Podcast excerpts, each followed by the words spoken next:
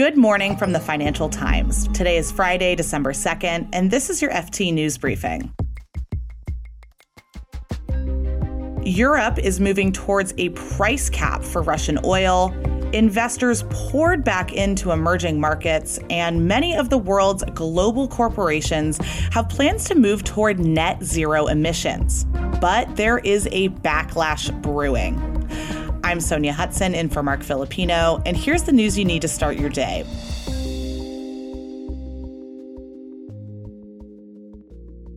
In just a few days, the European Union will ban Russian crude oil shipped by sea. The December 5th deadline adds pressure on EU member states to agree on a global price cap for Russian oil. The idea is to curb Moscow's oil revenues, which haven't been dented much by Western sanctions so far.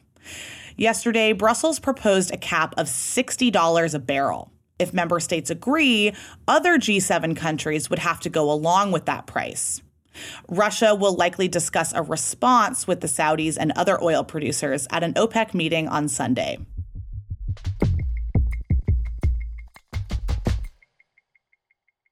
It has been an awful year for emerging markets.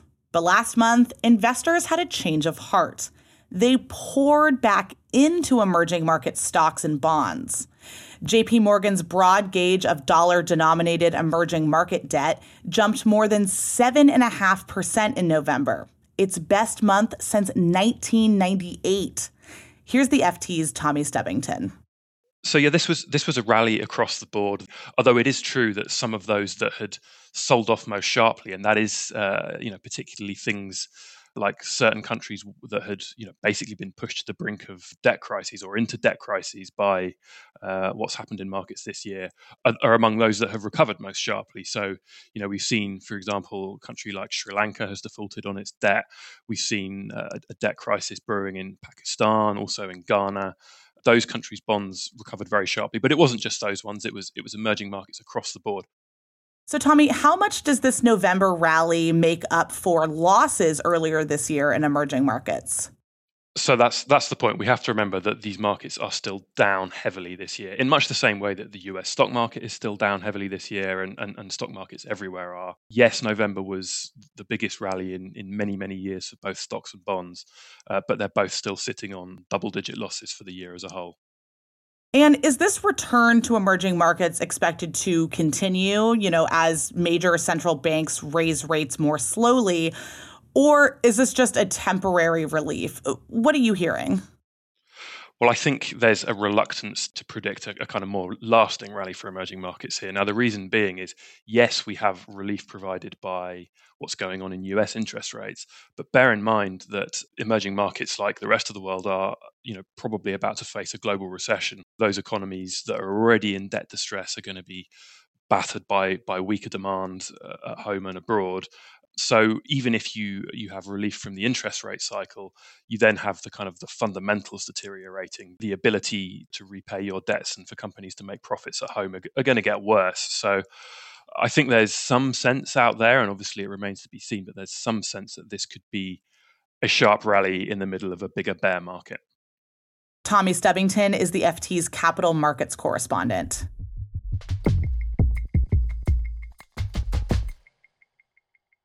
About a third of the world's leading corporations have made net zero pledges, or goals to reduce carbon emissions to zero. But at the recent UN climate conference, COP27, the FT's business columnist Pilita Clark noticed a backlash in corporate sentiment. She joins me now to talk more about this. Hi, Pilita. Hi, great to be here. So, Pilita, you regularly go to these huge UN climate conferences. What changed between last year's meeting and this year's meeting? So, there was a huge difference for business people at COP26 in Glasgow last year.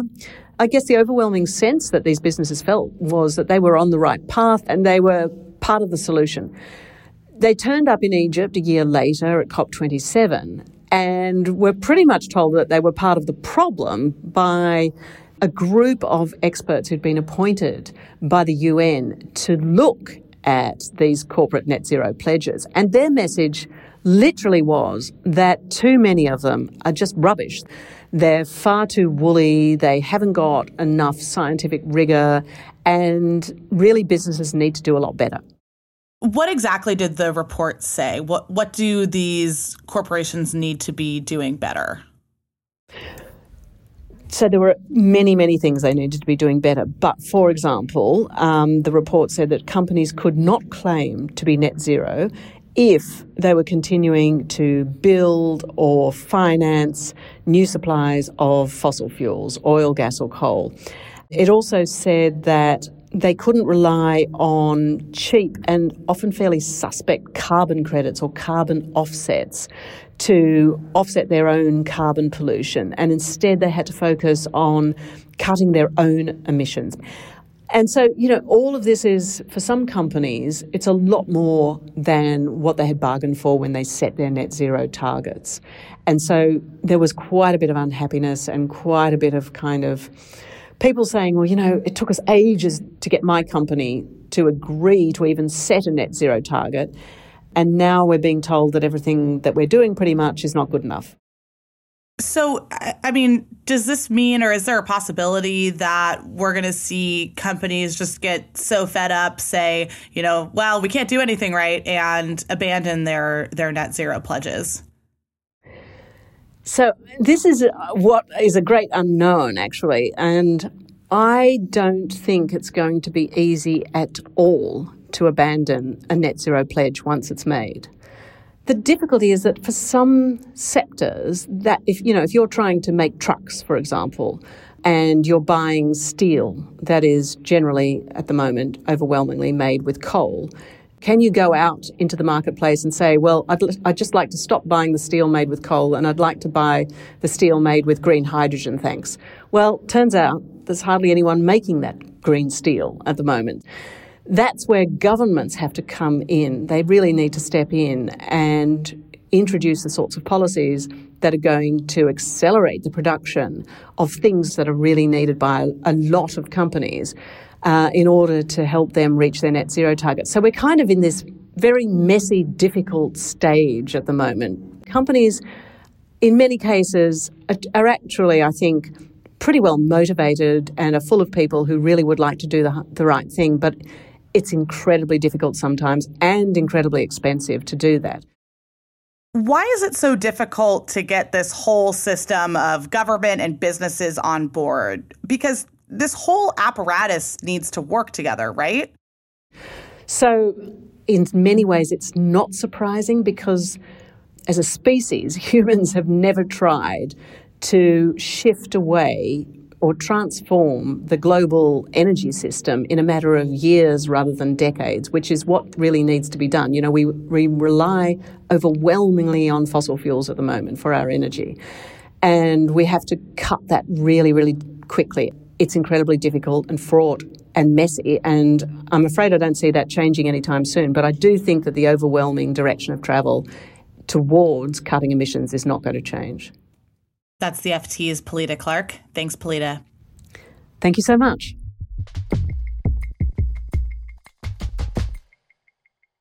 Before we go, this week has been thrilling for volcano researchers. The largest active volcano on the planet finally woke up. Mauna Loa on Hawaii spewed lava up in the air and down the mountains. Our science editor, Clive Cookson, saw a video of it and describes it as a huge illuminated orange fountain. It's like a line of molten rock gushing out of the Earth's surface. It's one of the most spectacular things I've ever seen.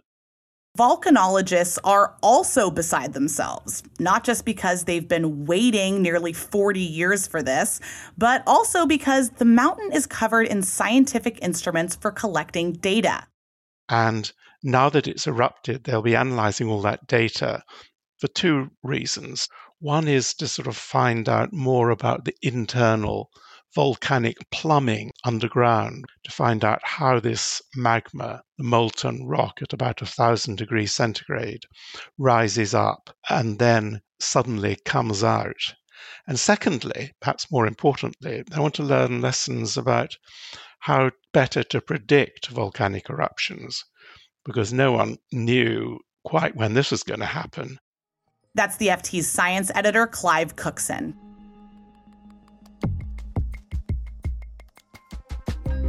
You can read more on all these stories at FT.com. This has been your daily FT News Briefing. Make sure you check back next week for the latest business news.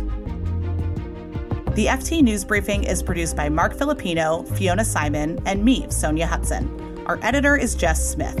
We had help this week from David De Silva, Michael Lello, and Gavin Kallmann. Our executive producer is Topher Forhecz. Cheryl Brumley is the FT's global head of audio, and our theme song is by Metaphor Music.